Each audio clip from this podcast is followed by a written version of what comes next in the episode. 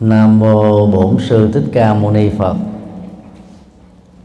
Kính thưa các quý Phật tử và các quý thiền hữu tri thức,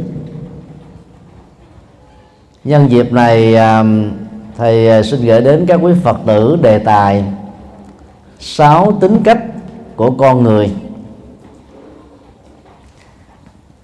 Đây là nội dung của phân đoạn thứ một trăm lẻ một trong tác phẩm Luận Thanh Tịnh Đạo Của A-La-Hán Phật Âm.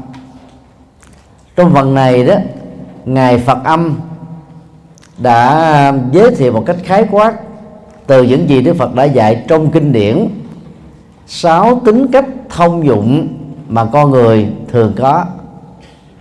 Khi đưa ra sáu tính cách này đó, dụng ý của Ngài Phật Âm kêu gọi tất cả chúng ta hãy nỗ lực chuyển hóa bốn tính cách đầu trở nên hiền thiện hơn, cao quý hơn, và đồng thời phát triển hai tính cách sau cùng, vì chúng sẽ giúp cho chúng ta đạt được những giá trị cao quý ở trong cuộc đời. Sáu tính cách thông dụng của con người thường có bao gồm tính cách ái luyến, tính cách sân hận, tính cách si mê, tính cách trầm tư, tính cách niềm tin và tính cách trí tuệ. Niềm tin chân chính và trí tuệ cao quý đó là hai đức tính mà khi chúng ta sở hữu được nó bằng sự tập luyện có phương pháp, với sự hướng dẫn của những bậc thầy có kinh nghiệm, chúng ta sẽ trở thành những con người cao quý ngay trong kiếp sống hiện tại này, như là hoa sen nở rộ, gương nhụy cánh hạt từ bùn nhơ và nước đọng. Trong tiếng Bali á, tính cách được gọi là Charita, tức là những thói quen sống dẫn đến phẩm chất của cuộc sống mà con người chúng ta thường mang theo và ứng xử nó đối với mọi người xung quanh. Tính cách đó, nó tạo thành hoặc là giá trị sống, hoặc là những điều ngược lại với giá trị sống của con người. Do đó tu học Phật, chúng ta phải nhận diện được đâu là những cá tính xấu, tiêu cực, có tác hại, để chúng ta mạnh dạn nỗ lực vẫy tay chào vĩnh viễn với chúng. Đồng thời chúng ta phải gieo trồng các hạt giống tạo thành các tính cách cao quý. Và sau đây đó là phần phân tích ứng dụng về sáu loại tính cách này. Một, tính cách ái luyến, tiếng Bali gọi là Raja Charita.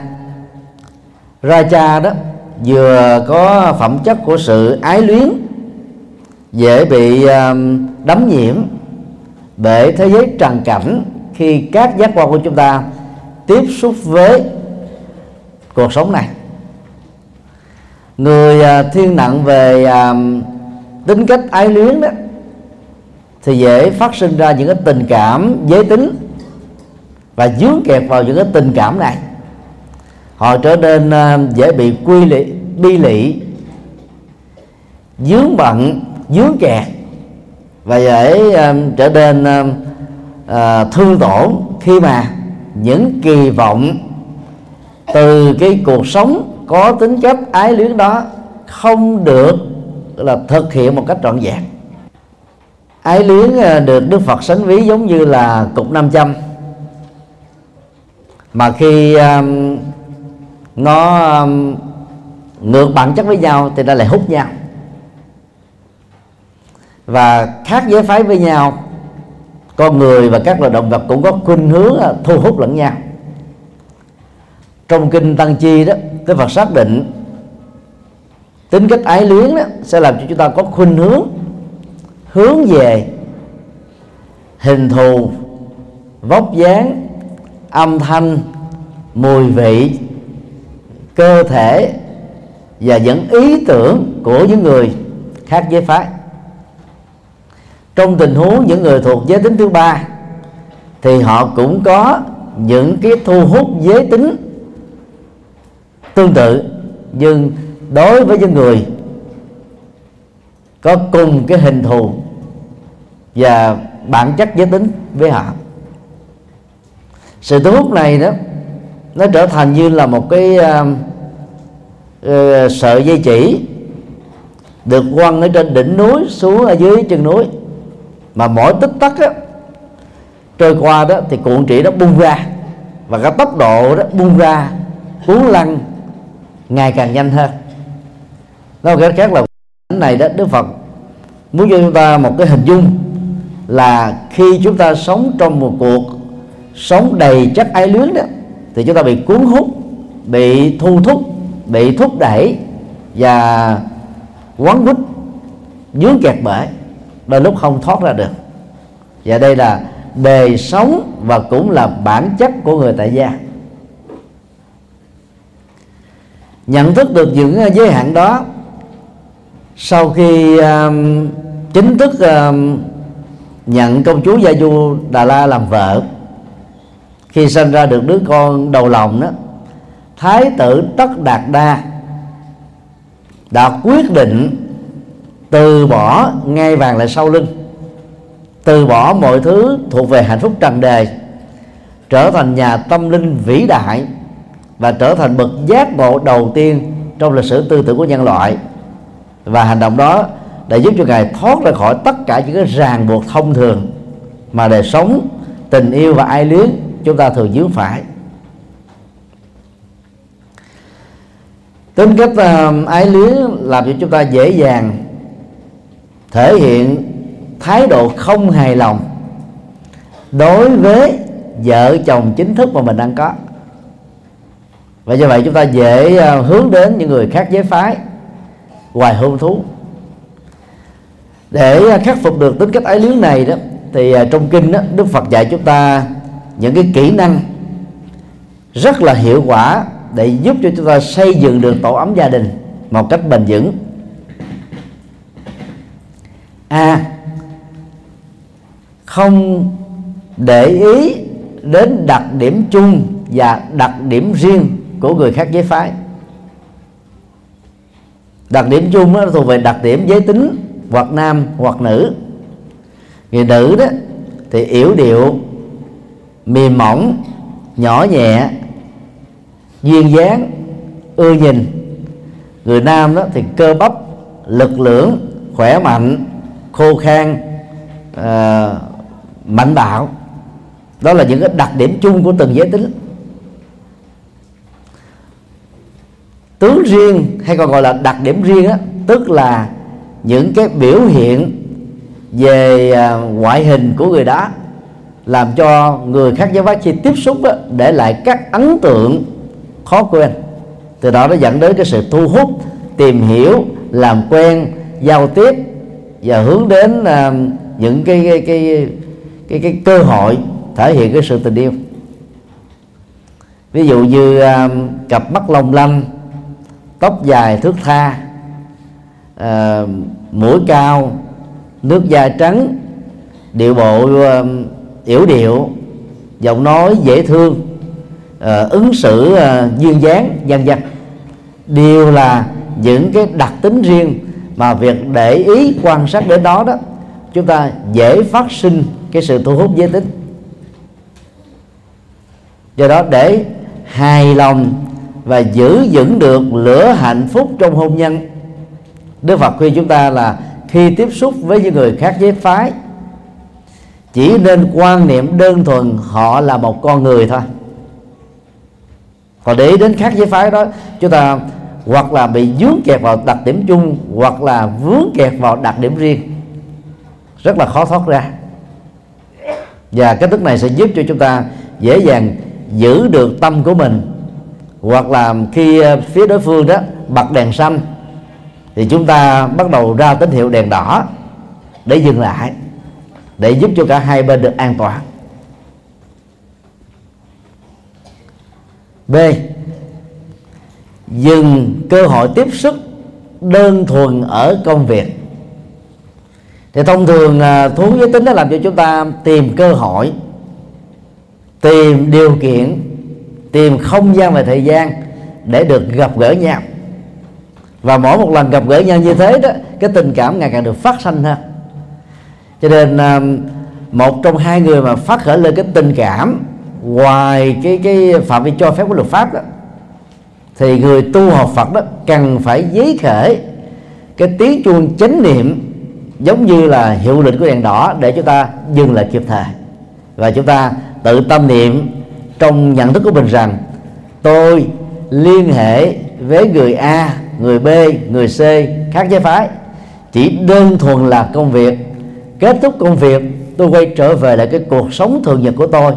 Tôi không lợi dụng công việc để đi xa hơn một bước nào nữa. Và lúc đó đó, dầu cho một trong hai bên nó có những cái dấu hiệu muốn uh, tiến tới phía trước, thì cái tình trạng dừng lại của người có chánh niệm này đó sẽ làm cho người kia bị cục hứng và mất cơ hội. C. Quán uh, huyết thống, xem tất cả những người nam đều đã từng là bà con huyết thống của chúng ta trong những đời kiếp về trước. Đối với những người lớn tuổi từ hai mươi trở lên xem như cha, bốn mươi xem như ông, nhỏ hơn hai mươi xem như con, nhỏ hơn ba mươi tuổi xem như cháu, lớn hơn vài tuổi xem như anh chị, nhỏ hơn vài tuổi xem như là em út trong nhà. Do vậy, khi cái nhận thức tình cảm bắt đầu phát sinh một cách mất kiểm soát, chúng ta phải quan sát và nhận thức rằng người khác giới phái đó, đó đã từng là bà con huyết thống của chúng ta, để từ đó dừng lại kịp thời và không có tạo cơ hội để mình tiến xa hơn nữa.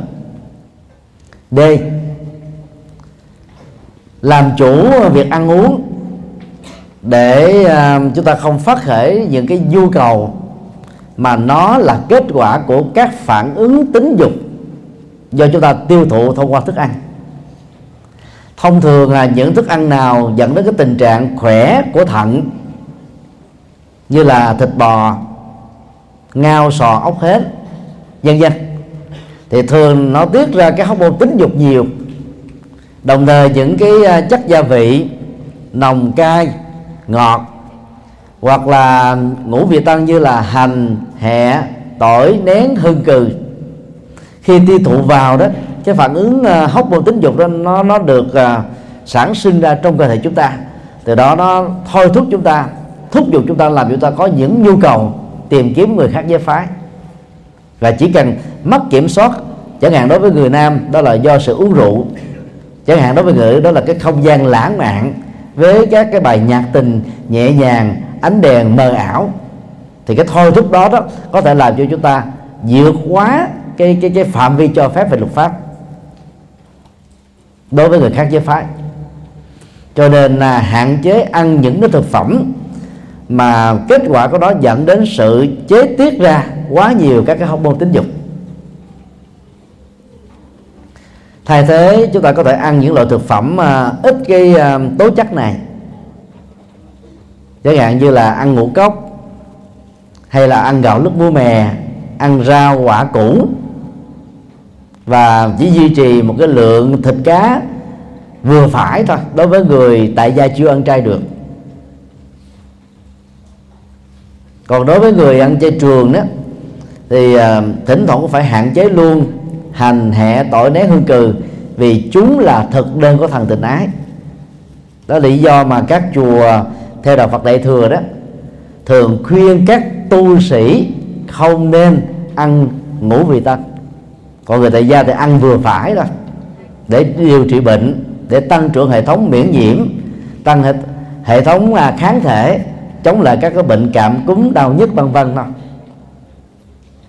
Thì đó là những cái thủ thuật mà trong kinh Phật á, đã dạy để chúng ta đó không bị đắm nhiễm quá mức về thói quen và cá tính ái luyến.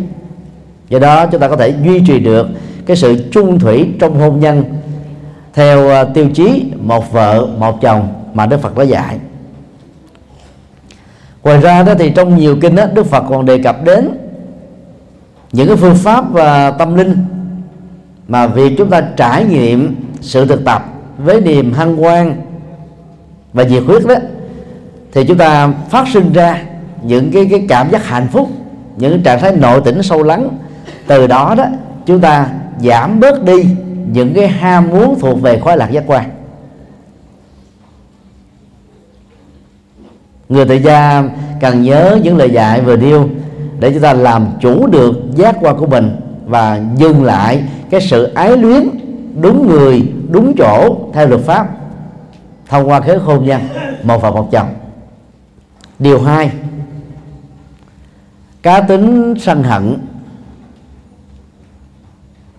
Raja Charita. Sân hận được biểu hiện qua các hành động hoặc là lời nói hay là hành động của tay chân, hoặc là thái độ đang lưu giữ ở trong tâm thôi.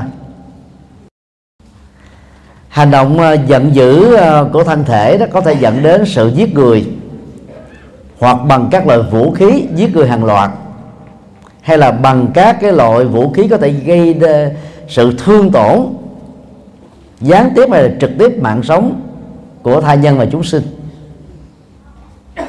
Sự giận dữ còn có thể được thể hiện qua rất nhiều các cái biểu đạt hành động khác nhau, như là uh, xanh gương mặt, hay là đỏ ngầu gương mặt, uh, trợn má, phù mang, rồi uh, biểu uh, tỏ những cái hành động bực tức, đập bàn, xô ghế, uh, hất đổ, chà đạp chân, vân vân, hoặc là huýt sáo, gây ra những dấu hiệu thể hiện sự khiêu khích, đều là những biểu đạt của tâm sân hận.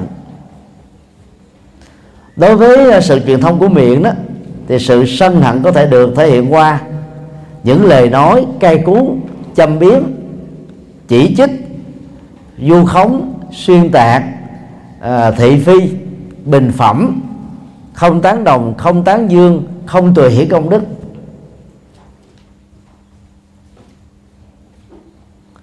Về thái độ đó, thể hiện ra sự không hài lòng, sự bực tức, sự bất mãn, sự khó chịu, sự căng thẳng, sự kiếm chuyện, hoặc thậm chí đó nó trở nên là lãnh cảm, làm ngơ, phớt lờ, gọi là bất hợp tác, bất cần đề, cốc cần, vân vân. Tất cả những uh, biểu đạt vừa nêu đó đều được xem là những biểu hiện của tâm giận dữ.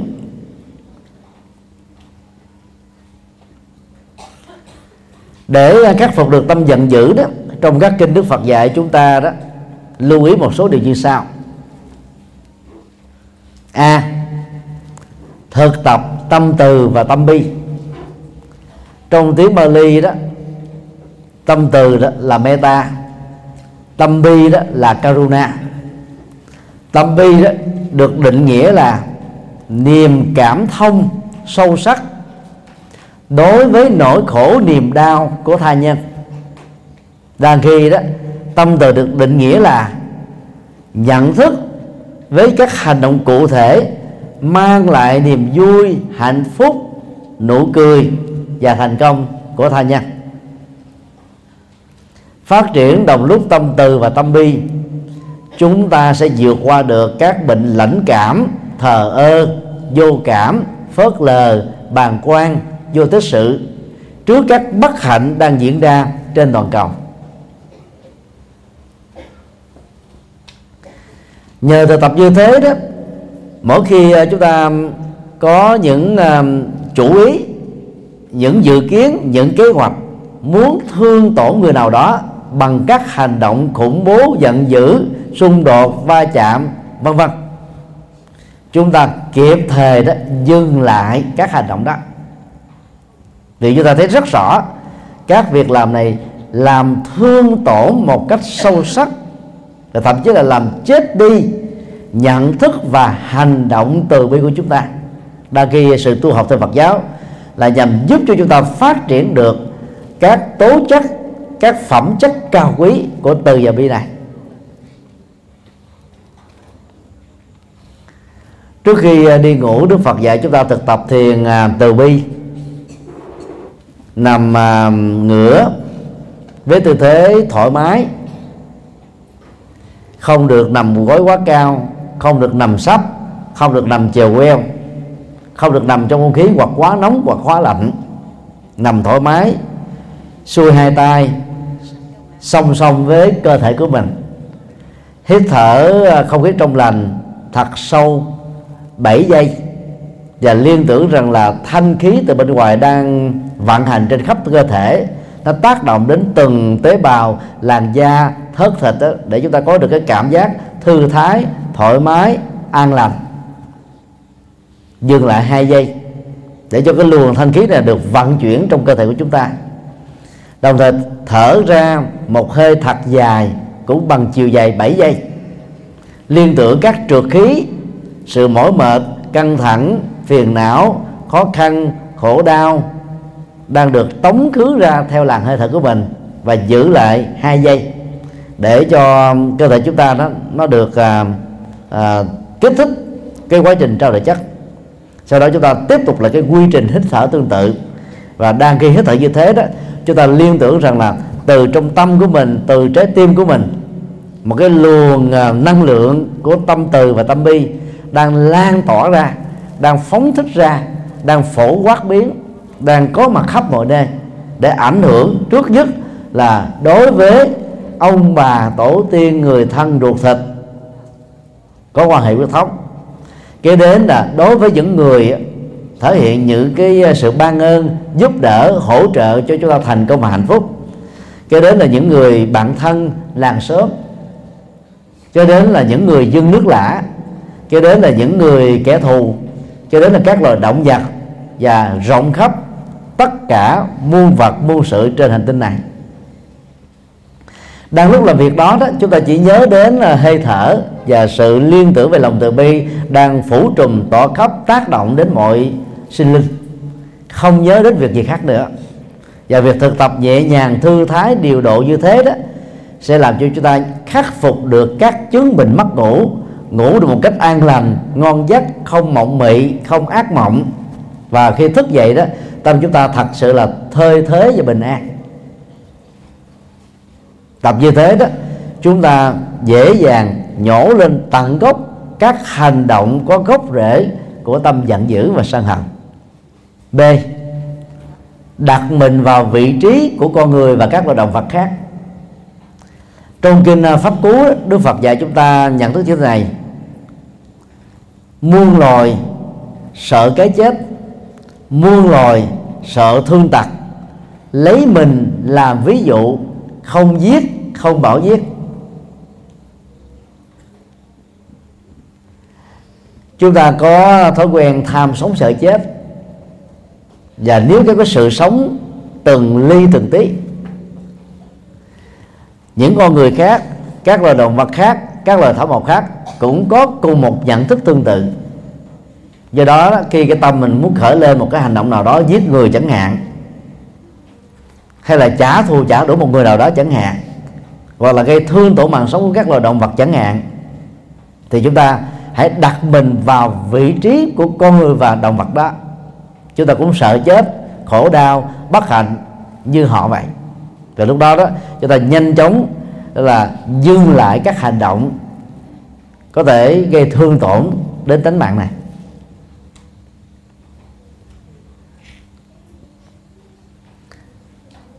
Quán huyết thống trong tình huống này đó cũng có thể giúp cho chúng ta dễ dừng lại các hành động sân hận gây thương tổn, vì chỉ có những kẻ bất hiếu lắm mới dám giết cha giết mẹ mình. Tội đó là tội tày trời. Chứ xem tất cả những người nam đã từng là cha của mình, những người nữ đã từng là mẹ của mình, thì cái hành động sân hận muốn gây thương tổn họ, chúng ta nghĩ rằng là tôi đang gây thương tổn cha mẹ ruột thịt của tôi. Đó là nhận thức giúp cho chúng ta dễ hạ nhiệt cảm xúc giận dữ đang xảy ra vào lúc đó.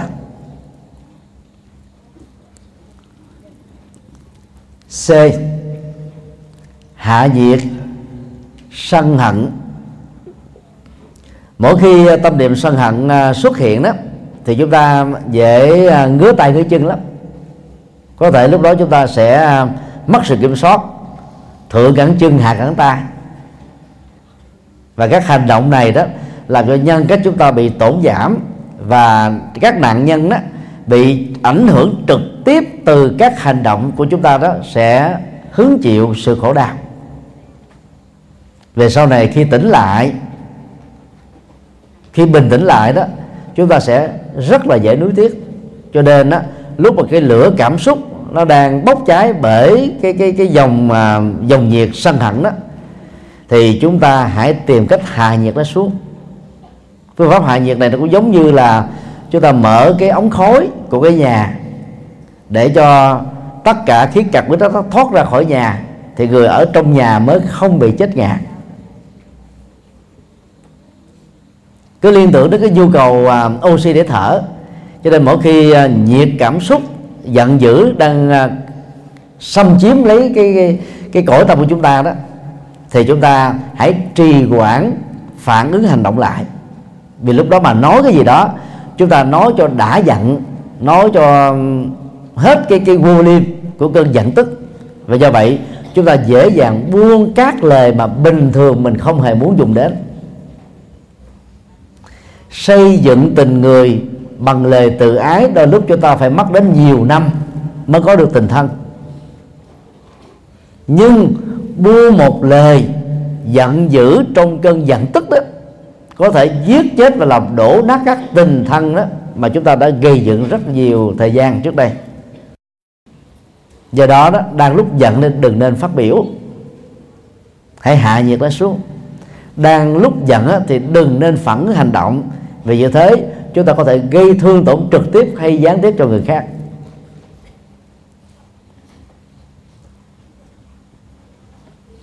Để hạ nhiệt cảm xúc đó, thì chúng ta cứ liên tưởng như thế này nè: mọi việc đâu còn có đó. Người ta có thể nói sai mình, hiểu lầm mình, thương tổn mình, chọc tức mình, gây sự, phá đám, chọt gậy bánh xe, hay là các hành động gây thương tổn trực tiếp. Chúng ta biết rằng có thể họ có động cơ đấy, nhưng cứ tạm thời đó trì hoãn cái sự phản ứng để chúng ta không rơi vào những sự sai lầm. Lúc đó đó duy trì sự hít thở, hít thở thôi, và liên tưởng gương mặt mình đó là bông hồng đang tươi, hướng dương đang cười, hoa sen đang nở. Cho nên cái gì cảm xúc đó nó, nó, nó lắng dịu xuống, nó nhẹ nhàng xuống liền. Còn nếu làm điều đó mà vẫn chưa có tác dụng đó, thì lúc đó chúng ta trì hoãn phản ứng bằng cách đó rời khỏi cái không gian nơi mà các hành động và lời nói ứng xử của người khác làm chúng ta khó chịu. Thời hiện đại này phần lớn đều có điện thoại di động. Lúc đó giả vờ đưa tay vào trong túi, móc cái điện thoại ra: alo, chú gọi con hả? À, có việc gì không? À, việc của chồng của Hà đây, con đi liền. Lúc đó mình giả bộ mình xin lỗi cái người đang giận dữ với mình đó: tôi đã có việc gấp cần phải đi, à, ngày mai xin gặp lại. Thì lúc đó chúng ta rời khỏi cái không gian giận dữ đó, đó thì mình không bị đốt cháy bởi nó. Cho nên cái sự bực tức chúng ta nó hạ nhiệt lại, nó, nó, nó nguội lạnh lại, nó giảm xuống một cách rất là đáng kể. Rồi vài tiếng sau, vài ngày sau gặp lại đó, muốn giận cũng khó giận được. Điều đó nó không, không có bối cảnh của cơn sân, sân hận. Nó không có cái không khí, nó không có cái xúc tác, không có những cái hành động khiêu khích. Cho nên chúng ta dễ dàng tha thứ bằng sự rộng lượng, bao dung, để bỏ qua cái sơ suất hay lỗi lầm của người khác trong tình huống này.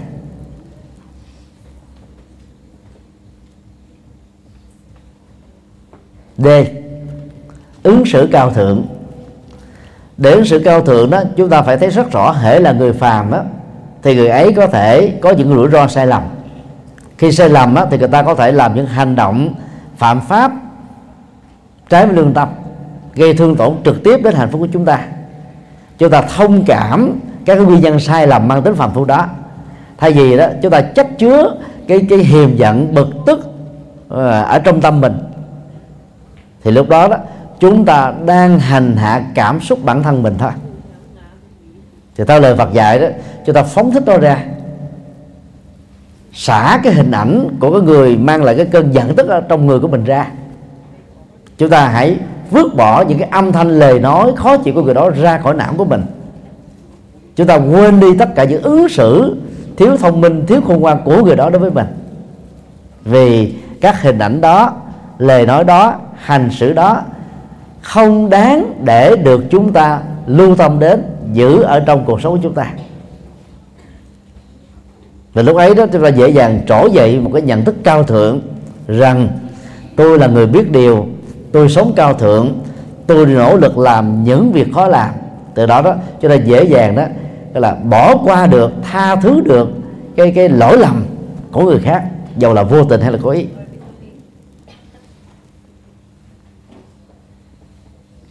E, không xem người gây sự đó là tác giả, không xem mình là nạn nhân.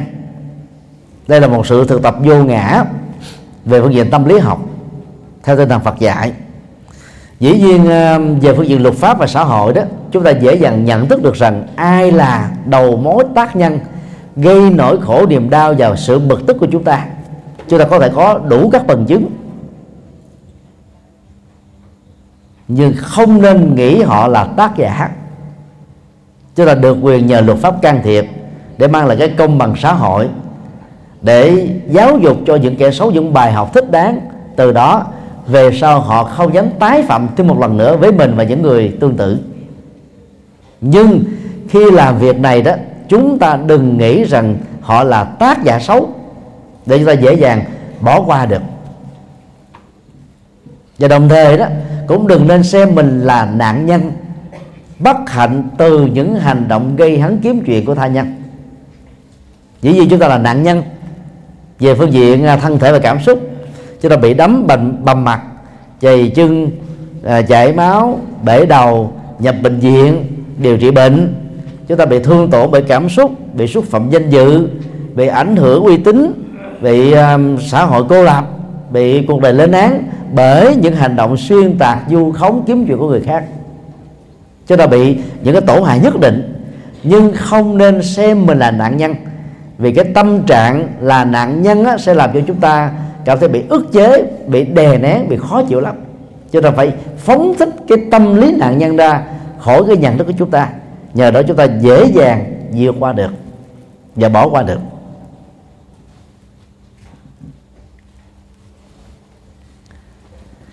Cứ xem luật nhân quả là các căn luật pháp nghiêm túc nhất, công bằng nhất để trừng phạt những kẻ xấu. Và để hỗ trợ nó đó thì còn có luật pháp.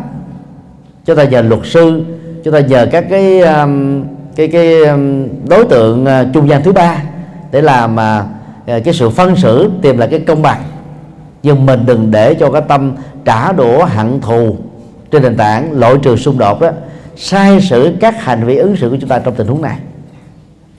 Thì bằng cách đó đó chúng ta dễ dàng đó vượt qua được cá tính giận dữ một cách thành công. Điều ba, cá tính si mê. Raja Charita, si mê đó trước nhất đó là sự thiếu sáng suốt về kiến thức thuộc về khoa học, thuộc về các quy luật ở trong vũ trụ. Do thiếu những cái kiến thức này đó, con người dễ dàng rơi vào những tình huống mê tín dị đoan, như là tin vào các cái phong thủy, tin vào thiên văn, tin vào địa lý, tin vào năm tháng ngày giờ, tin vào sự hên xui may rủi, tin vào số phận, tin vào những cái điềm điềm tốt, điềm xấu, vân vân. Do đó cần phải nỗ lực bồi dưỡng kiến thức khoa học để chúng ta khắc phục được cái yếu kém về về về về sự si mê này.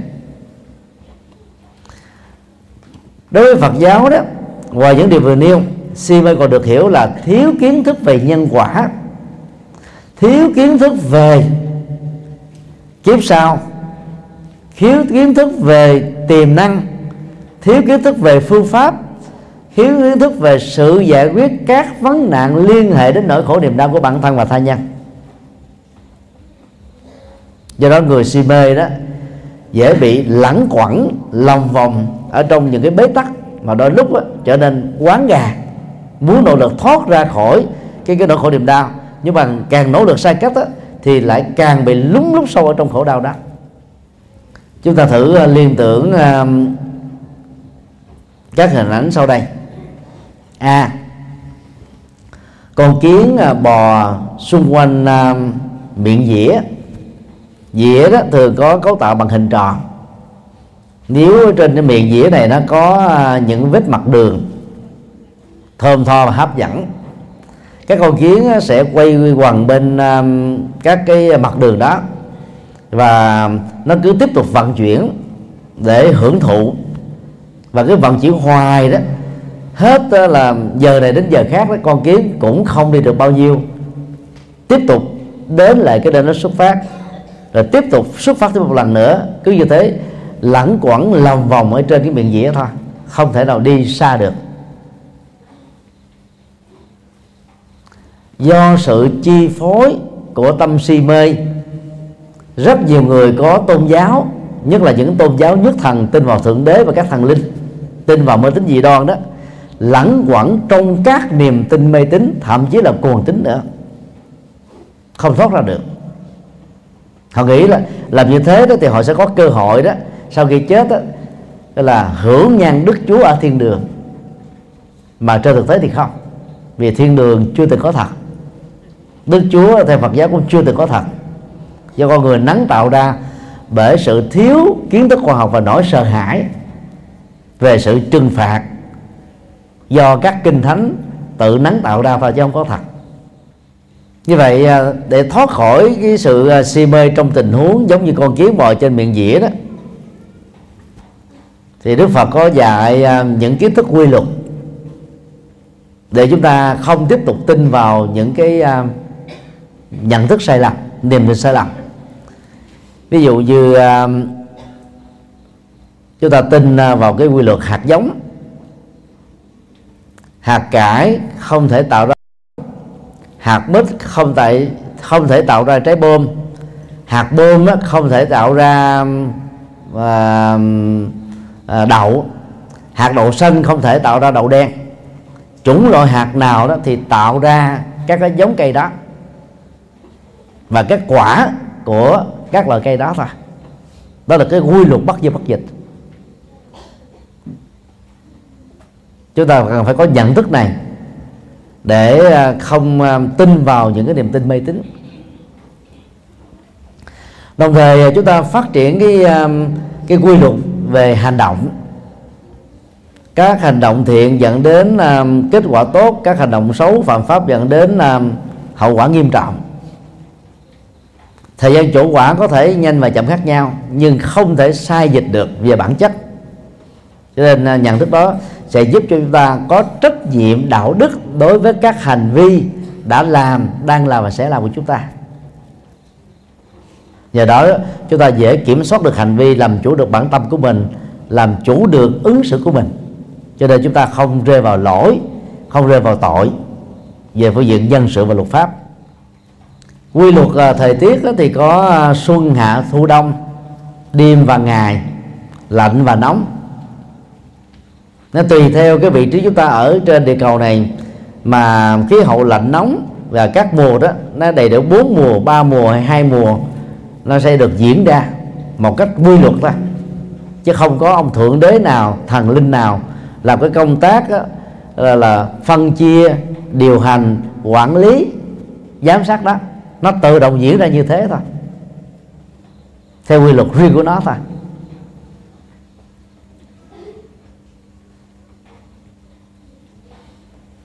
Đồng thời chúng ta nên tin rằng là chết không phải là hết. Sau khi chết con người tiếp tục tái sinh.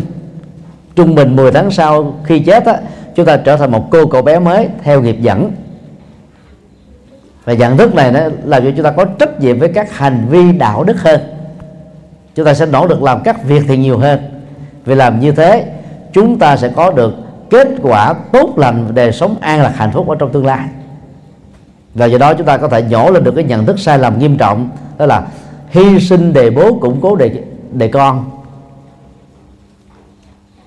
Hy sinh đề bố bằng các hành động phạm pháp đó, chẳng những chẳng củng cố cho đề con mà làm cho đề con bị liên lụy theo. Còn chúng ta sau khi chết á, tái sanh vào những cái cảnh giới xấu là chịu các hậu quả xấu đó. Đừng dại dột gì mà nghĩ như thế. Hãy nỗ lực á, là, là, là, là, là làm việc thiện ở đời bố để củng cố cho con cháu để sao bằng phước đức, thì cái đó mới bền vững. Thì đó là những kiến thức mang tính quy luật, mà nhờ sở hữu nó đó, chúng ta sẽ vẫy tay chào được với sự si mê. B. Xa lánh các loại thầy bất hảo. Để thoát khỏi mê tín dị đoan đó, chúng ta phải xa lánh các loại thầy bói, các loại thầy pháp, các loại thầy bùa, các loại thầy bắt ma, các loại thầy nhân điện, các loại thầy đồng bóng, các loại thầy ngoại cảm. Vì những loại thầy này đó dễ dàng truyền bá các kiến thức mê tín dị đoan, mà vốn đó, chúng ta không có đủ thời gian nghiên cứu kiến thức để chứng minh. Chúng ta dễ dàng nhẹ dạ cả tin theo những điều vốn không có sự thật, vốn không có quy luật, vốn không có chân lý. Rồi những niềm tin này đó, khi tiếp nhận từ họ, chúng ta rước nỗi sợ hãi, lo lắng, căng thẳng về bản thân mình và về gia đình mình. Quý bà, quý cô thường thường có thói quen thích đi coi bói. Nếu có tiền mà không biết làm việc gì hết đó, đừng nên đút cho thầy bói ăn. Hãy nên làm từ thiện này, hoặc là mua một con heo công đức, bỏ tiền dư đó vào trong con heo công đức, vài ba tháng đem tiền đó tới cúng cho thầy Hạnh Minh để xây ngôi chùa có phước vô, vô cùng. Và chúng ta hưởng ứng các Phật sự, hưởng ứng các thiện sự, chứ đừng có đút tiền cho các loại thầy vừa nêu ăn, không lợi ích gì hết đó. Do đó, nói không với việc đến các loại thầy vừa điêu, chúng ta sẽ bớt đi những nỗi sợ hãi do mê tín dị đoan gây ra. C. Tránh tình trạng xưa bài nay làm. Là các thế hệ um, đi sau đó, chúng ta thường có khuynh hướng là tiếp nối các truyền thống văn hóa của các thế hệ đi trước, bao gồm cha ông của mình, và người ta thường đánh giá nó như là văn hóa. Nhưng mà có nhiều điều mê tín không đáng được liệt vào văn hóa, nhưng nó được núp bóng dưới văn hóa, cho nên chúng ta dễ dàng chạy theo nó.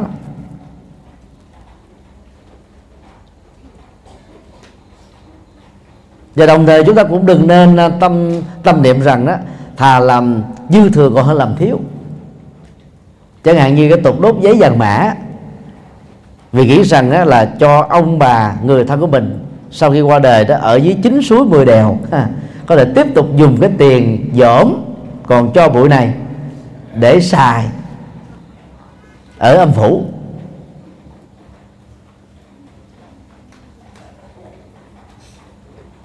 Trên thực tế đó, có rất nhiều việc làm dư thừa chẳng những nó không làm cho mình an tâm được cái gì hết đó. Nó chỉ làm cho mình lo thêm thôi. Năm nào làm ăn không khống khá, không có tiền mua giấy vàng bạc, tự động lo, sợ cha mẹ không phù hộ, cha mẹ buồn, không có tiền chi tiêu. Cái đó là thường kiến luận, những nhận thức về định mệnh, định nghiệp, chết đó là chỉ tồn tại với âm phủ. Quan điểm đó là của Nho giáo và của một số tôn giáo nhất thần. Đạo Phật hoàn toàn kháng cự lại và chống đối lại quan điểm mê tín đó. Vì sau khi chết đó, như đã nói khi nãy, con người sẽ tái sanh trong vòng dài tích tắc thôi, nhiều nhất là bốn mươi chín ngày, mười tháng sau khi chết đã có à, có mặt với tư cách là cô cậu bé mới rồi. Làm gì còn tồn tại với âm phủ mà đốt giấy vàng mã chi ô nhiễm môi trường, rồi gieo cái nghiệp phá của, có tiền mà không ăn đi phá của. D. Học hỏi Phật pháp và những kiến thức học làm người, để chúng ta vừa tăng trưởng được nhân cách cao quý, đồng thời chúng ta có được các cái hiểu biết về nhân quả, về nghiệp báo, về luân hồi, về tái sinh, về việc thiện, về sự chuyển nghiệp và về những cái giá trị cao quý trong đời. Thì tự động đó, phước báo nhờ những cái kiến thức này thì sẽ làm cho chúng ta làm được ngày càng nhiều hơn, cho nên ta sống một cuộc sống hạnh phúc hơn. Và khi hạnh phúc rồi, chúng ta không còn lo lắng sợ hãi nữa. sáng suốt rồi, hiểu biết rồi thì chúng ta dễ dàng rũ bỏ được những cái kiến thức sai lầm trước đây. Thì đó là những cái kỹ năng rất là thiết thực, mà việc làm theo nó đó, chúng ta sẽ vẫy tay chào với căn tính si mê.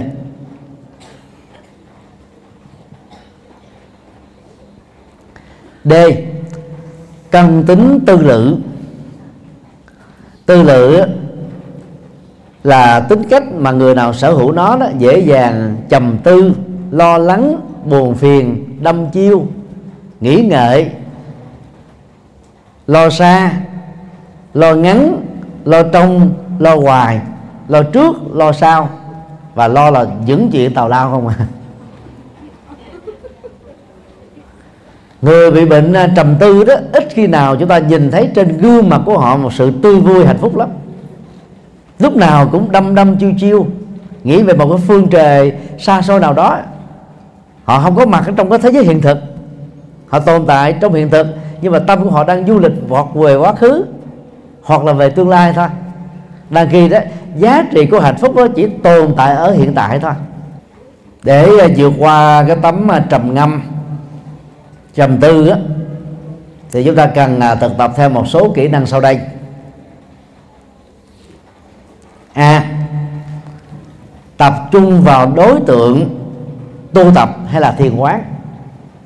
Những người tu theo Tịnh Độ Tông đó, thì làm quen với việc giữ tâm mình với danh hiệu Nam Mô A Di Đà Phật.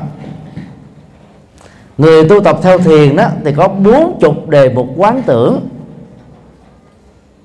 của thiền chỉ, bốn pháp quán niệm thân, cảm xúc, tâm và ý niệm trong tâm, hay là mười sáu pháp quán niệm hơi thở để làm chủ được tâm. Người tu thiền theo công án và thoại đầu của Trung Quốc á, thì dựa vào các cái câu thiền học để giữ tâm mình được yên lặng ở một chỗ. Nói chung là chúng ta có thể sử dụng nhiều pháp môn khác nhau để cho tâm chúng ta dừng cái thói quen gọi là chạy nhảy, lăng xăng, lo lắng, căng thẳng, phiền muộn, sợ hãi. Vì chúng là những cái tâm lý tiêu cực đốt cháy các cái nguồn năng lượng tích cực vốn có ở mỗi con người. Như vậy, tập trung vào một đối tượng tâm linh nào đó theo những lời kinh Phật dạy, chúng ta đó sẽ không còn bị lan man cái, cái đầu óc nữa. Cho nên trở nên nó rất là dứt khoát, rõ ràng, sáng suốt, minh bạch, nhanh chóng, không chần chừ, không có thiếu khuyết đó. Chúng ta rất là rõ ràng, dứt khoát, làm cái gì thì có cái cam kết, có cái quyết tâm, làm một cách rất là nhanh chóng, có hiệu quả rất là thành công. B. Thực tập chánh niệm, giờ nào việc đó, không gian nào công việc đó. Đây là cái cái nghệ thuật để giúp cho chúng ta tập trung vào một cái cái công việc ở trong cùng một không gian và thời gian. Chúng ta đừng nên tạo thành cái thói quen phân tâm, nhiều việc làm cùng một lúc. Vì tâm của người đâm chiêu đó là suy nghĩ nhiều rồi, lan man nhiều rồi, lãng giảng nhiều rồi. Bây giờ cần phải tập trung lại. Tám giờ làm việc ở công ty hay là nơi mà chúng ta đang có mặt đó, thì hãy tập trung vào cái công việc đó với trách nhiệm và cam kết cao nhất. Khi về tới nhà thì khóa công việc đó lại ở ngay cái công ty của mình, đừng mang nó về nhà. Ở nhà chỉ do công việc hạnh phúc vợ chồng con cái, trách nhiệm gia vụ thôi. Khi lên giường ngủ đó, chỉ nhớ đến hơi thở và thực tập tâm từ bi, thiền từ bi thôi, không nhớ đến việc gì khác để ngủ một cách ngon lành và an giấc. Khi vào chùa trải nghiệm tâm linh ở những khóa tu hay là nghe pháp, lúc đó mọi công việc, đồng án, gia đình, chợ búa hay là ở công ty dẹp qua hết một bên. Giờ nào công việc đó thôi, thì lúc đó tâm chúng ta nó không có đeo mang, đeo bồng những cái công việc khác. Nhờ đó mà tâm nó trở nên nhẹ nhàng, thư thái, thoải mái, bình an.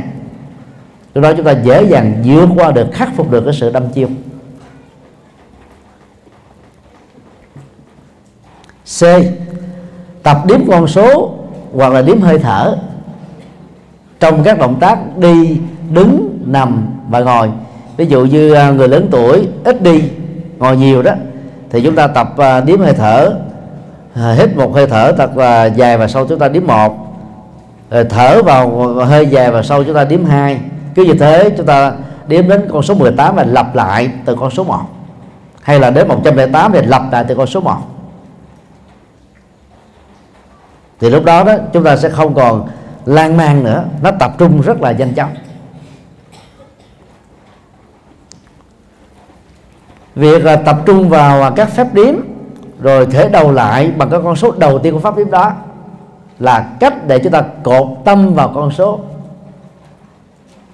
Đồng thời với thời điểm này thì chúng ta không còn cái cái thời gian nào nữa, tâm tư nào nữa để lo vào cái chuyện không đâu, mà phần lớn nó là những chuyện tào lao thôi. Cho nên là chúng ta phải nỗ lực vứt bỏ nó xuống. D.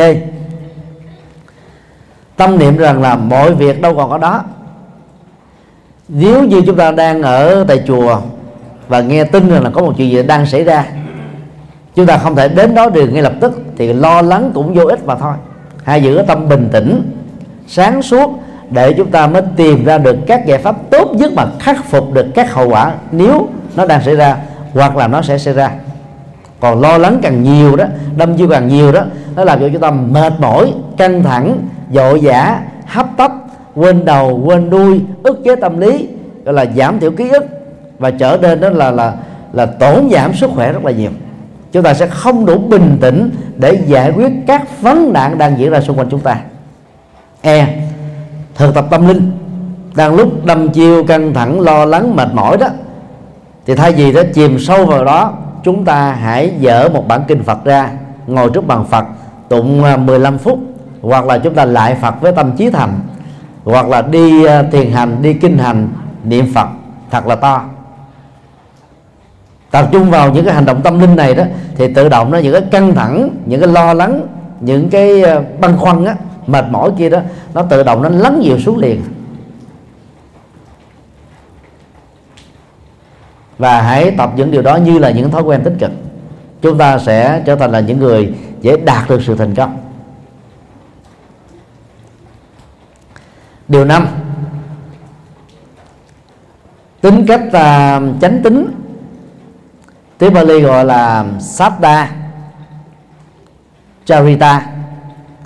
Charita đó, Raja thì nó có hai cái, cái cái cấp độ, đó là niềm tin mê tín và niềm tin chánh tính.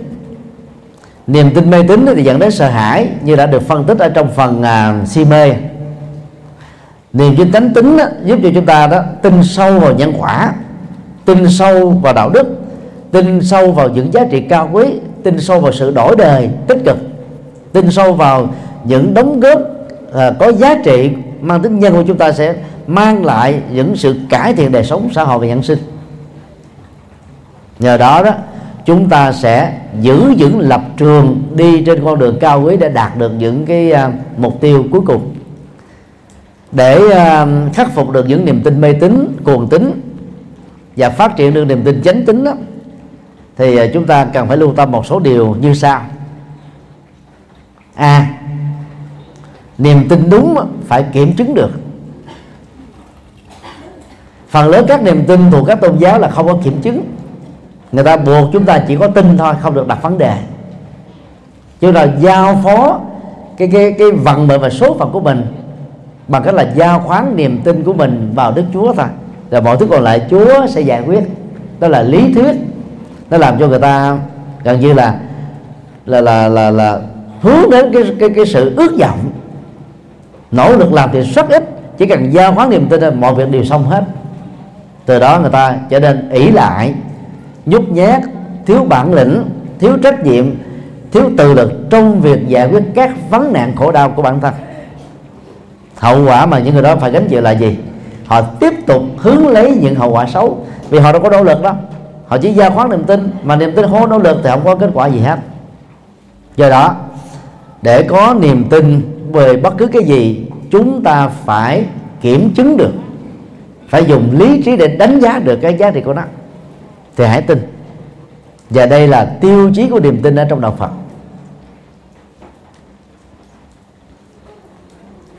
B, phát triển cái thấy có chiều sâu để niềm tin đó cũng có chiều sâu. Đạo Phật nổi tiếng có sáu đặc điểm. Thứ nhất là siêu việt thời gian. Thứ hai là đến để mà thấy nó khác với đến để mà tin. Thứ ba đó, hướng đến là mục tiêu cao quý. Thứ tư đó, là có cái khả năng hướng thượng. Thứ năm đó, là mang lại các hạnh phúc. Và thứ sáu đó là được các bậc trí tin làm theo và tán dương. Còn các tôn giáo khác đó thì phần lớn là có giới mê tín dị đoan, giới bình dân đó. Giới tri thức, giới khoa học thì rất là khó chấp nhận được. Như vậy một trong sáu đặc điểm của Phật Pháp đó, đó là niềm tin đến để mà thấy. Như vậy phát triển cái thấy nhiều chừng nào đó, thì cái tin của chúng ta nó có cơ sở lý trí chừng đó. Chứ mình không có tin hoàn xuyên, tin bậy bạ, tin thiếu kiểm chứng.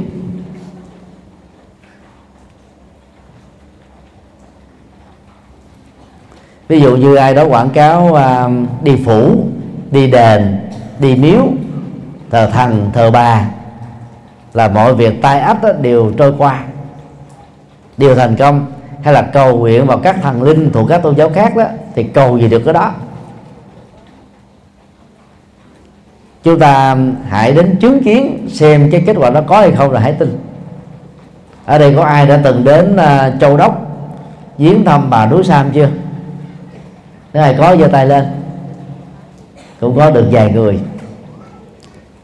Đi uh, cả ngàn mấy trăm cây số để đến viếng bà. Đó là niềm tin mà phần lớn rất nhiều người ở các thành phố khác nhau đến núi Sam Châu Đốc để viếng lễ bà. Nếu niềm tin đồn thổi đó là có thật đó, bà có thể ban phép màu đáp ứng được cái nguyện cầu của những người có niềm tin đó.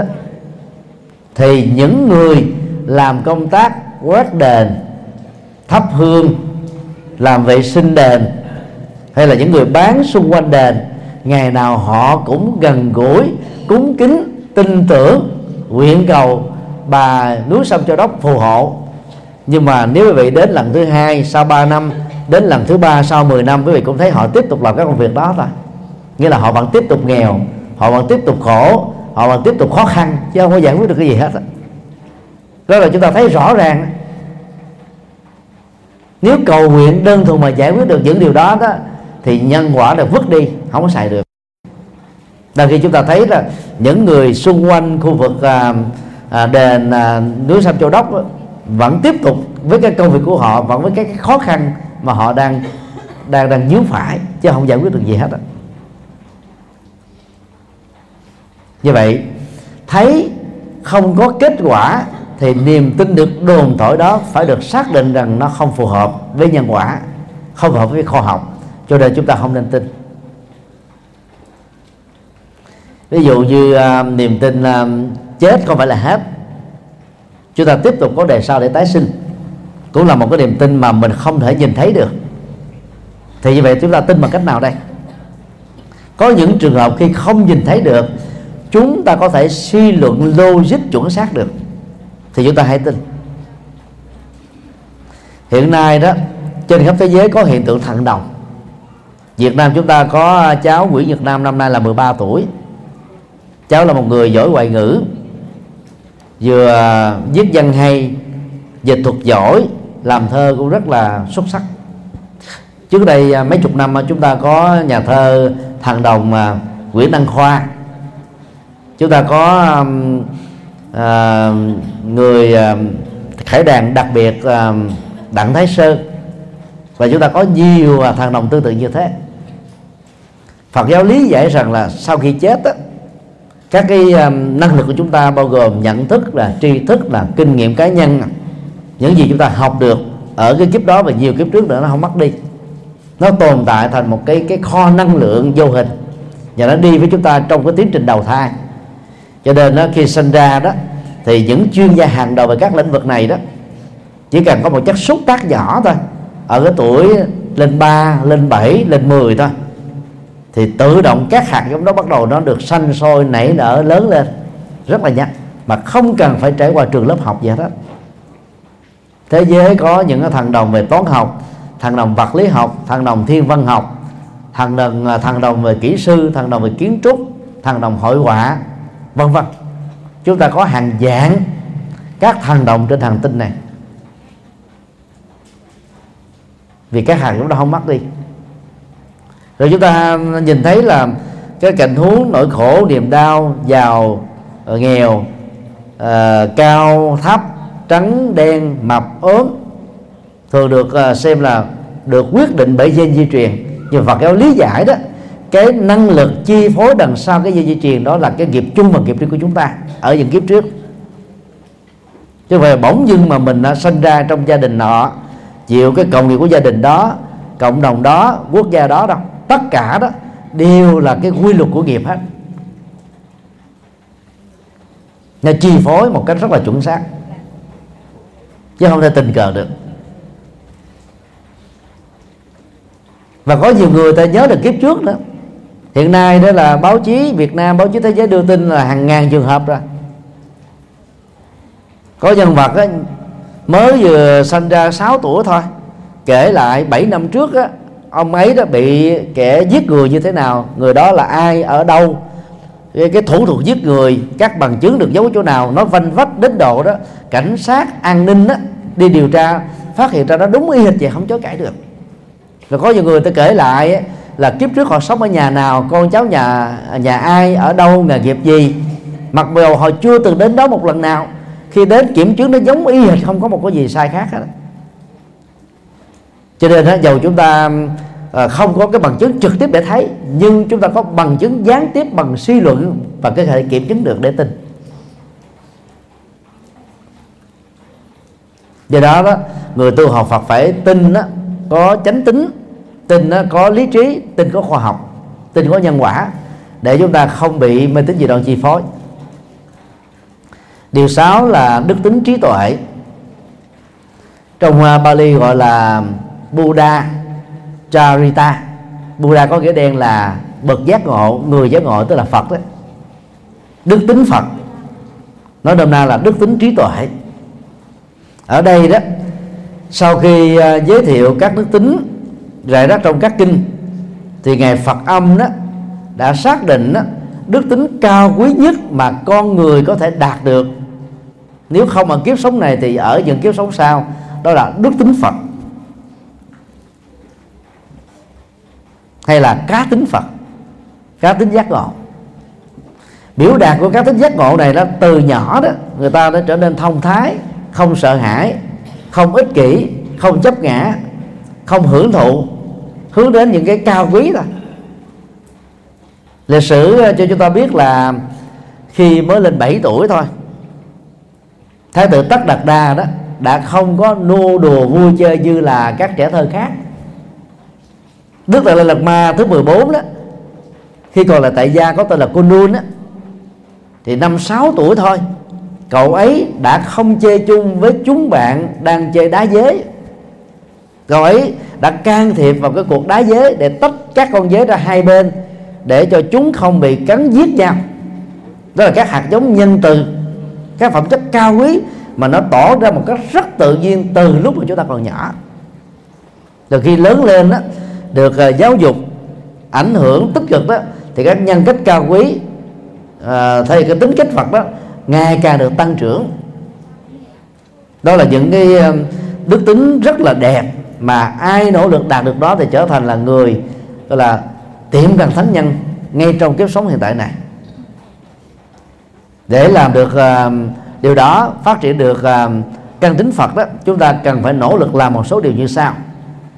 A. À, phát triển bốn đức tính cao quý từ bi, hỷ và xả. Từ bi như đã được giải thích ở phần đầu rồi. Hỷ là niềm vui từ những việc làm thiện, từ việc tu tập thiện, từ việc làm công đức, phước báo, lệ lạc nhân sinh, có giá trị nhân văn. Nó tỏ ra một cách rất là tự nhiên, chứ không có gượng ép, không có đóng kịch.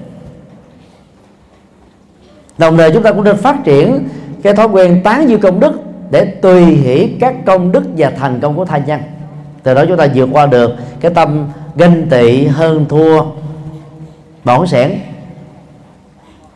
Xả là buông bỏ các cái tâm lý tiêu cực, khổ đau, bất hạnh. Xả là cái cách để vẫy tay chào với tất cả những gì mà nó không dẫn đến sự hài lòng hạnh phúc. Song song với điều đó thì chúng ta giữ trách nhiệm, giữ cam kết, giữ cái cái bản lĩnh cao quý để nỗ lực vượt qua các nghịch cảnh chướng nhân trong đời. Thì bất kỳ ai phát triển được bốn tâm cao thượng từ bi hỷ xả, người đó trở thành là chân nhân trong cuộc đời. Và phát triển à, một cách rốt ráo hơn nữa thì người ấy có thể trở thành là tiệm cận thánh nhân, tức là gần bằng được thánh nhân.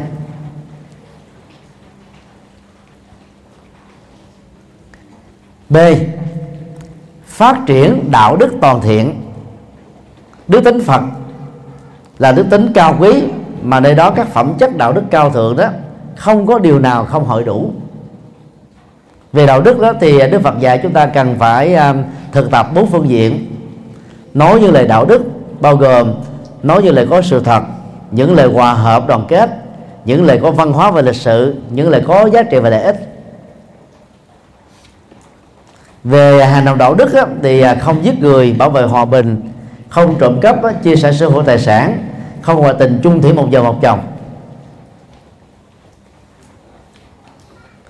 Về nghiệp vụ đạo đức á, thì Đức Phật khuyên chúng ta xa lánh sáu nghề tiêu cực sau đây: nghề sản xuất và buôn bán vũ khí vì giết người hàng loạt, nghề buôn bán nô lệ vì vi phạm luật pháp thế giới và chà đạp nhân phẩm của con người, nghề lầu xanh vì gián tiếp truyền nhiễm các cái bệnh chết người và phá hủy hạnh phúc gia can của nhiều gia đình, nghề đồ tể vì giết hại mạng sống của các loài động vật dẫn đến nghiệp yểu thọ và bệnh tật,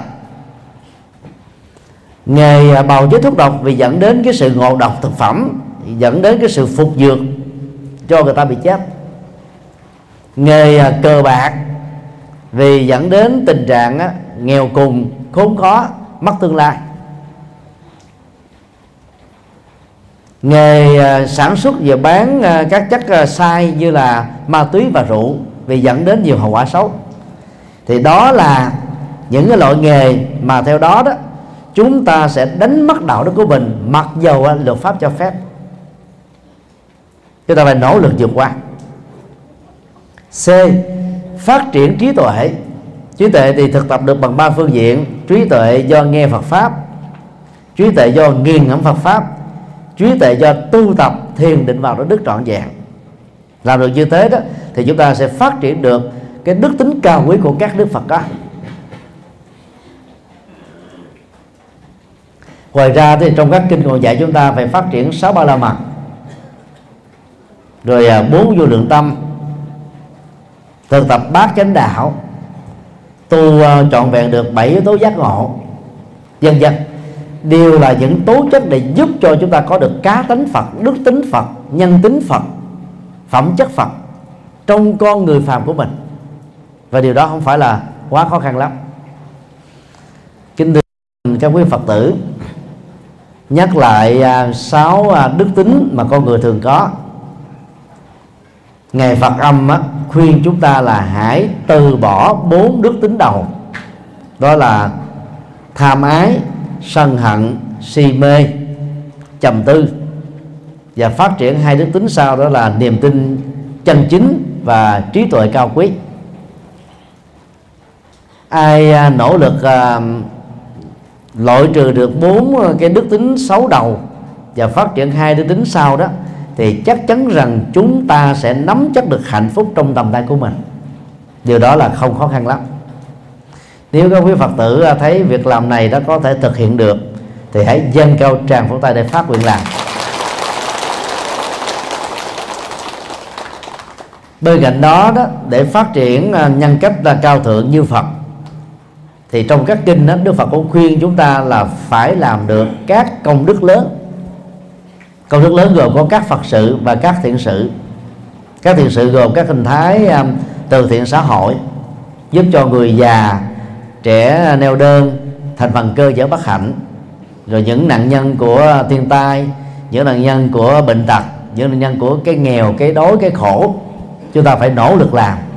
Đồng thời chúng ta cùng phải phát nguyện cùng với thầy của mình ở những ngôi chùa mà mình đang sinh hoạt, làm các Phật sự dẫn đến sự tu học bền vững và tốt đẹp cho nhiều Phật tử khác.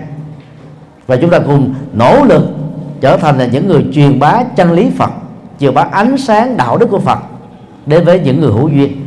Mà khi nãy đó, Đại Đức Hạnh Minh là thầy của quý vị, cũng là chủ trì của chùa, đã tuyên dương công đức cho sáu Phật tử đầu đàn, tạo ra các quyến thuộc từ bi hay là bồ đề quyến thuộc, để cho những người hữu duyên với những người đó đó có cơ hội đến sinh hoạt tu học ở tại chùa Phổ Độ này. Và thầy kỳ vọng rằng đó, cứ mỗi lần có cơ hội trở về đây đó, thì nhìn thấy thêm một cái công trình mới được xây dựng, được hoàn thành, các Phật sự mới đó được diễn ra, các sự tu học các Phật tử đó ngày càng được thành tựu, số lượng các Phật tử ngày càng được tăng trưởng.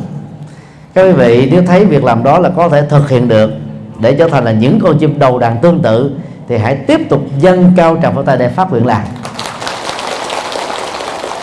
Kính chúc và tất cả được an lành, hạnh phúc và hanh thông.